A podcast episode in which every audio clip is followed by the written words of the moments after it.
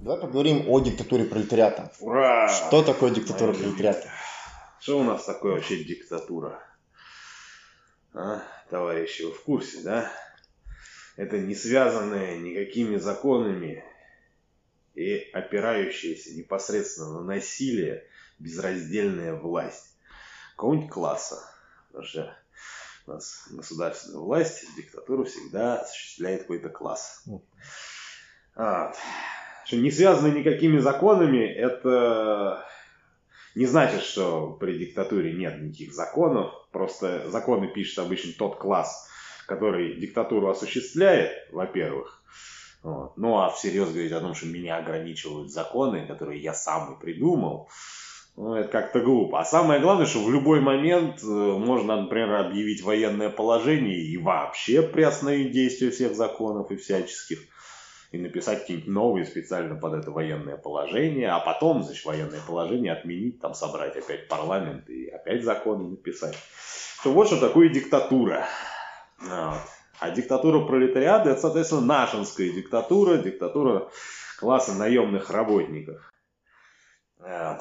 Диктатура, это наша диктатура, это в отличие от диктатуры буржуазии, когда вот есть буржуи и есть все остальные классы сословия и прослойки, которые, которых буржуи нагибают жестко при помощи военной силы и своих этих полицаев гнусных. Вот. А у нас диктатура, она направлена как раз против вот этих спекулянтов, эксплуататоров, ростовщиков, вот против всей этой гнусной шобы, против их головорезов, вот этой фашистской мрази этой, которые беззащитных людей в тюрьмах душат, режут. Вот. Направлена против них.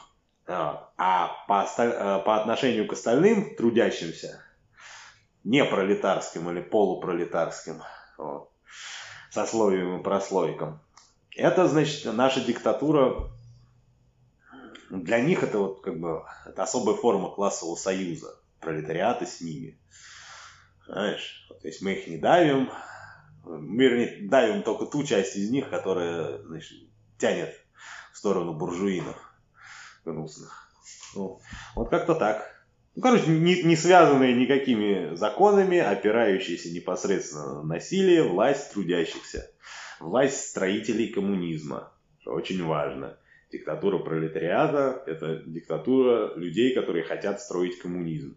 Пролетариат тут выбран из всех трудящихся, потому что он как класс заинтересован в коммунизме. у всех остальных там, мелкобуржуазный уклон есть. А вот пролетариат, он свое положение только как класс может улучшить. А заодно он должен улучшить и положение всего общества. Ну же как пролетарий улучшит свое положение, не улучшив положение, например, врача или учителя, то есть интеллигента. Вот так. Давай вопросы, товарищ. А кто сегодня пролетариат? Тоже, кто и всегда.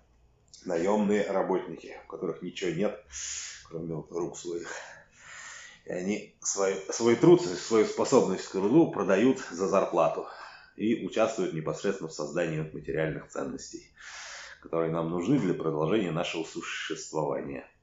В химически чистом виде э, таких пролетариев очень мало вообще, всегда. Даже Ленин писал, что таких среди трудящихся даже меньшинство. Нам предпочтителен э, пролетарий, который значит, работает в больших коллективах. Вот. И желательно, чтобы у него вообще не было никакой собственности. То есть, э, опять же, в химически чистом виде он живет в общаге, которая фабрике принадлежит. Вот так. Получается, вот такие пролетарии. А врачи, парикмахеры, программисты? Ну, это нет. Врачи э, и программисты это интеллигенты, это работники умственного труда. Интеллигенция это у нас такая прослойка, которая размазана между всеми классами и сословиями. Интеллигент может по положению быть близким к пролетарию, это наш человек. Может быть по положению близкий к буржую, угу. хозяин этой конторы адвокатской, на которого юристы за зарплату нам впахивают, например. А, вот, как-то так. А парикмахер? Так, парикмахер, так, парикмахер производит услугу у нас с тобой, да, разговор был угу. уже серьезный. Вот, он производит услугу. Услугу, услуги у нее это, это двойственная такая вещь. То есть, с одной стороны, да, это труд, Вот. С другой стороны, он там, в отличие от труда какого-нибудь токаря, который болты вытачивает, он не овеществленный. Поэтому там трудно посчитать, сколько из него прибавочной стоимости конкретно извлекли. Э, в отличие от того, ну там все просто, просто тупо. Вытащил 100 болтов, а заплатили тебе за 30. Вот, mm-hmm. все четко. А тут вот пойди посчитай, сколько там на самом деле эта прическа стоит, э, и сколько там э, с этой цены за счет того, что там может у хозяина какая-нибудь громкая там, фирма там известная. Знаешь, тут уже сложнее. Но на самом деле, нет, парикмахер, он тоже наш товарищ, тоже трудящийся. Вот. А, вообще, товарищи, вы копии особо э, не, не ломайте вокруг этого. Нам по большому счету без разницы, я говорю, нам все трудящиеся годятся. Пролетариат мы тут вот подразумеваем именно вот эти вот трудящиеся большими коллективами и, и живущие в общагах, вот, просто потому что они объективно больше заинтересованы в коммунизме. Хотя, опять же, им их пролетарский образ жизни вовсе не дает гарантированно пролетарскую идеологию в головах. Ну так вот, над этим там, на, нам надо работать чтобы она у них была. По поводу вот программистов, э, на стриме э, замечал, что вот программисты это не пролетарий, там в комментариях поднялась буча из формата Почему? Не, почему всех это так огорчает? Что хорошего быть пролетарием-то, товарищи? Что хорошего им быть, особенно при капитализме? Какой дурак сейчас пролетарий захочет сам пойти? Только от безысходности, разве что. И это никак вообще программистов не, не ущемляет, там, не умаляет их заслуги перед обществом, то что они не пролетарии. А. Я говорю, мы, мы уже говорили, мы, наверное, сделаем после революции значок почетный пролетарий специально для интеллигентов, которые очень, они интеллигенты, но очень хотят называться пролетариями. Мы, вот, успокойся, дорогой товарищ, вот на и всем можешь говорить, что я пролетарий, вот, почетный значок есть. А вот человек кем-то работает, как ему понять, он пролетарий или интеллигент, или мелкий буржуа, например? Если он мелкий буржуа, значит он мелкий хозяйчик, работающий на рынок. Ну, какой-нибудь, не знаю, дальнобойщик на своей фуре. Таких мало, но еще. Малый ремесленник. Ну, ремесленник, да, со своим в гараже там что-нибудь ну, ковыряет в мастерской. А вот если программист сам для себя программирует, ну не программирует и свой код уже другим продает. Он, значит, опять же, интеллигент по положению близкий к мелкой буржуазии. То есть, как бы, мелкий хозяйчик, опять же, работающий на рынке, как ремесленник угу. какой-нибудь. Вот. А как понять, что человек интеллигент или пролетарий? Ну, интеллигент, он занимается умственным трудом. А пролетарий не занимается? Нет, пролетарий занимается непосредственно созданием материальных ценностей. А интеллигент обслуживает так или иначе труд пролетария. А инженер? Он, он смотрит, ну вот, вот, ну инженер, Это да. интеллигент? Инженер, интеллигент, да, он как, как штаб. Пролетарий вот армия, интеллигенция это штаб. Угу. В штабе там планы составляются, все дела, там, блин, стрелочки на карте рисуются, учтенка, что там патронов подвезли, бензину, вот все это в штабе придумывается. А пролетариат, кто вот воюет непосредственно. А вот солдаты это интеллигенция или пролетариат? Солдаты, они какие у нас производят материальные ценности? Они не производят у нас никаких материальных ценностей. Охраняют. Они служат правящему классу. Вот, охраняют его. Так что тут зависит от того, где солдат. Если в буржуазной какой-то стране, нет, он по, в буржуазной стране у нас получается солдат вообще паразит, по большому счету. То есть э, ему, значит, общество его кормит, а он за это, значит, еще в интересах буржуев по обществу постреливает. А полицейский, а, получается, полицей, так же? Полицейский так, полицейский особенно. Потому что у солдат-то хоть, ну, может, там, не знаю, какие-нибудь нападут страшные фашисты иностранные, он тогда пригодится. А полицай-то он вот исключительно для внутреннего употребления. Вот так вот. Получается, пролетарии это непосредственно те, кто создают материальные блага. Да, да. А, да. Соответственно, вся умственная сфера труда это интеллигенция. Интеллигенция, да. Но тут это, нет... это опять же, ни, нисколько не умаляет вот их значение. Это не, не говорит, что их труд там менее важен. Потому что пролетарий, он, например, может на своем заводе какую-нибудь полную херню делать, вон эти рекламные буклеты, например. Там. Понимаешь? А, вот, и, Или щиты для них. Клепай. Знаешь, а, а вот без врача, там, без интеллигента, оба его не станет, все сразу ну, засуетятся, все заметят. Опять же, без инженера ни, никуда. Мы все друг дружке нужны вообще, товарищ. Все обычно, понимаешь, все, все почему еще так э, вокруг этого вопроса такие споры, все, видать, вот привыкли к логике вот этого вот классового эксплуататорского общества, где тебя постоянно ущемляют. А, и все, наверное, боятся, что будут ущемлены за то, что не пролетарии. Нет, товарищи, нет. Вовсе, вовсе нет. Мы вообще, ну, единственный, кто не нужен, вот единственный, кто, значит, вот, э, в, в обществе нахрен не нужен, это, значит, спекулянт, это ростовщик, это эксплуататор, вот, и вся вот эта ихняя шобла, которая их защищает, охраняет. Вот, вот кто реально не нужен. Все остальные мы, мы интеллигенты, пролетарии, там, полупролетарии, эти, а, опять служащие, тоже большая прослойка есть, ну, конторщики всякие. Мы все друг дружке нужны, на самом деле, товарищи. И только гнусные э, эксплуататоры мешают нам это осознать и слиться окончательно в экстазе и построить уже коммунизм на зависть всем инопланетянам. А вот продавец-консультант в каком-то магазине, там, ДНС, Цитрус, не знаю, это пролетарий, интеллигент или спекулянт? Нет, подожди, если магазин его, и он лично эту купи-продайную заводит, угу. то он, конечно, спекулянт.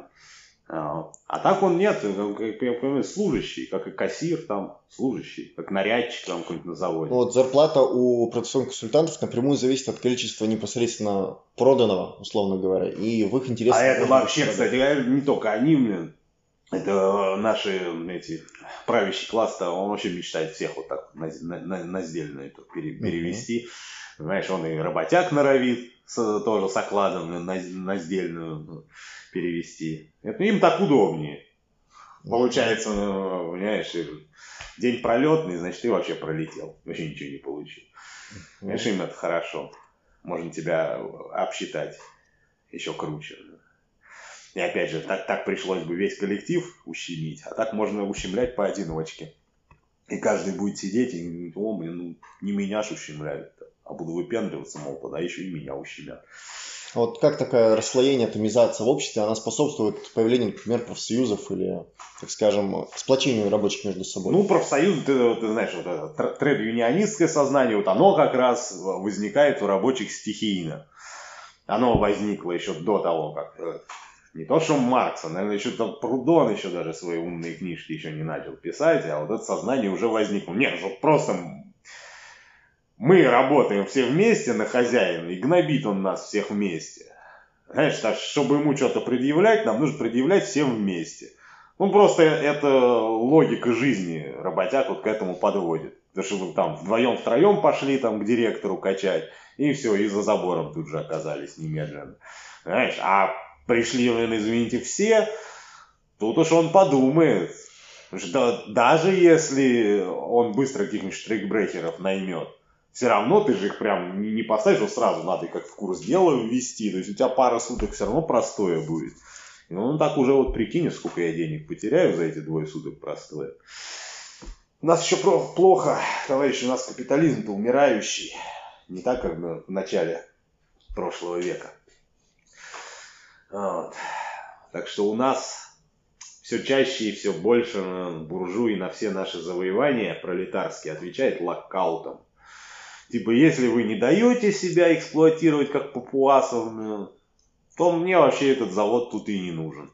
Я тогда его построю натурального папуаса, кстати говоря. А папуас, он что, он завсегда меньше местного может взять ну, потому что, грубо местному, помимо пайки хлеба, ему нужна еще вязанка дров. Значит, он, он по-любому дороже обойдется, чем папуас, которому ну, нужна только пайка хлеба, а без вязанки дров он как раз проживет, у них и так тепло.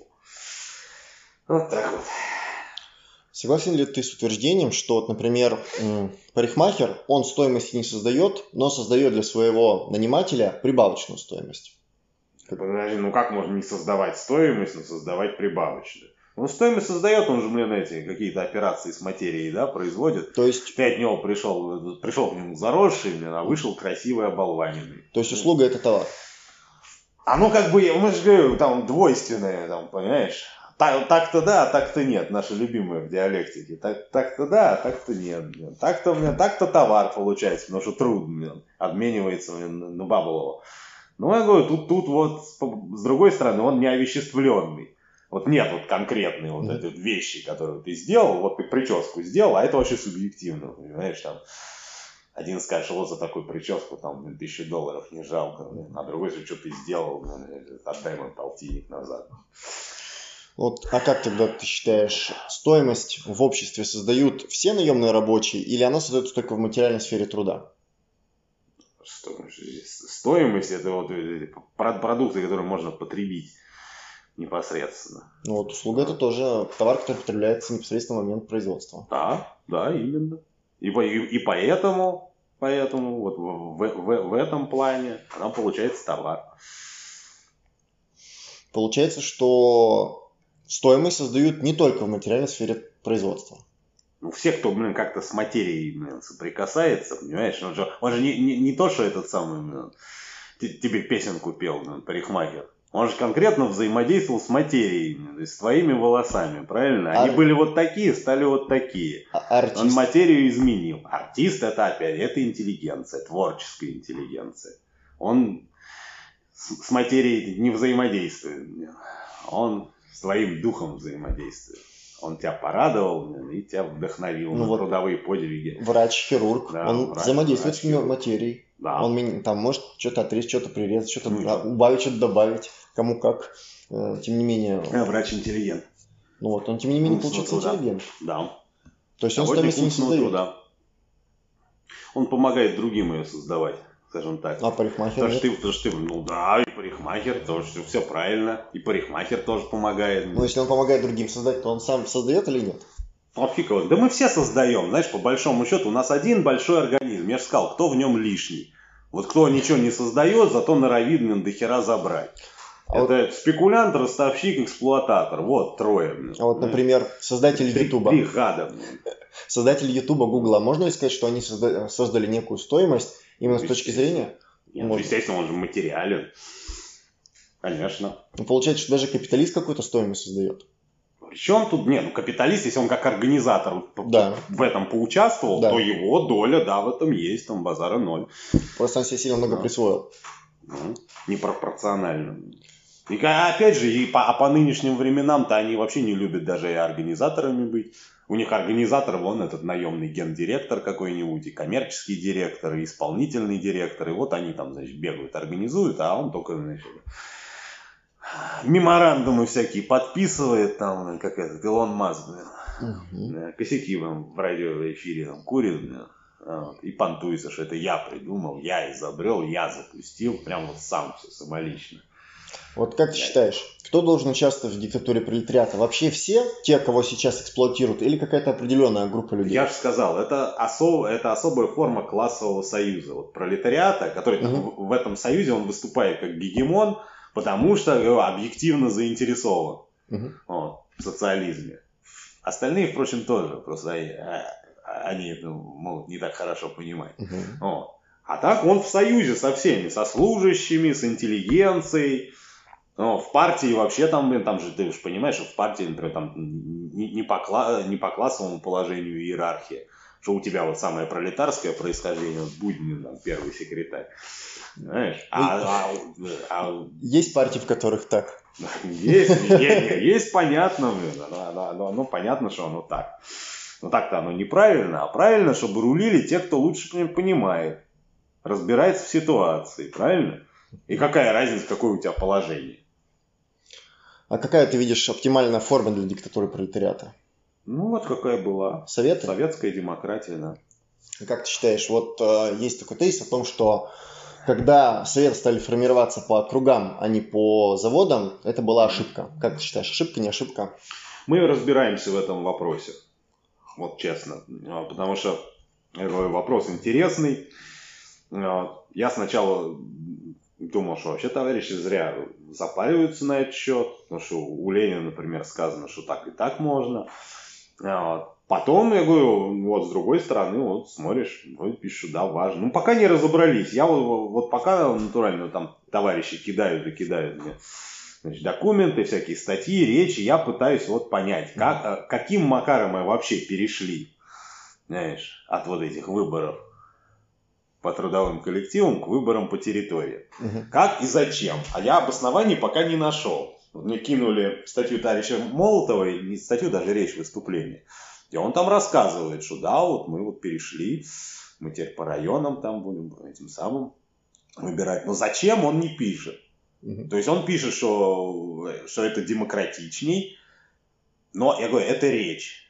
Это речь, как бы, то есть там он особо не жует. Чем это, собственно говоря, демократичней? И почему надо было к этому перейти? Как раз вот он говорит, в связи с тем, что мы кооперировали там мелкую буржуазию, крестьянство, мы кооперировали, те ар- артельщики у нас. Ну, то есть и казалось бы, как раз вот удобнее им тоже сделать такую систему. Чтобы они тогда от своей артели выбирали депутата, а не от там, села, деревни там, и туда, и сюда. Не знаю, по- посмотрим. Главное, главные составляющие диктатуры пролетариата. Главные три. Как нас учит наш вождь и учитель товарищ Сталин. Во-первых, мы должны строить коммунизм. Коммунистическая перспектива, она не должна уходить ни на секунду. Как только там начали что-то там жопой крутить туда-сюда, что, а может не надо, а может у нас вот социализм будет такой, м, а может давайте буржуи у нас останется, у нас ку- ку- кулак тоже в социализм растет. А. А может и вообще социализма уже не нужно. В общем, короче, все эти разговоры, это сразу вот показатель, что что-то ва- ваша диктатура пролетариата заболела или поломалась. Вот. Потом второе. Значит, она должна оборонять социалистическое отечество и одновременно, значит, поддерживать все прогрессивные силы у наших друзей. То есть, как вот этот диссидент гнусный в, Советском Союзе.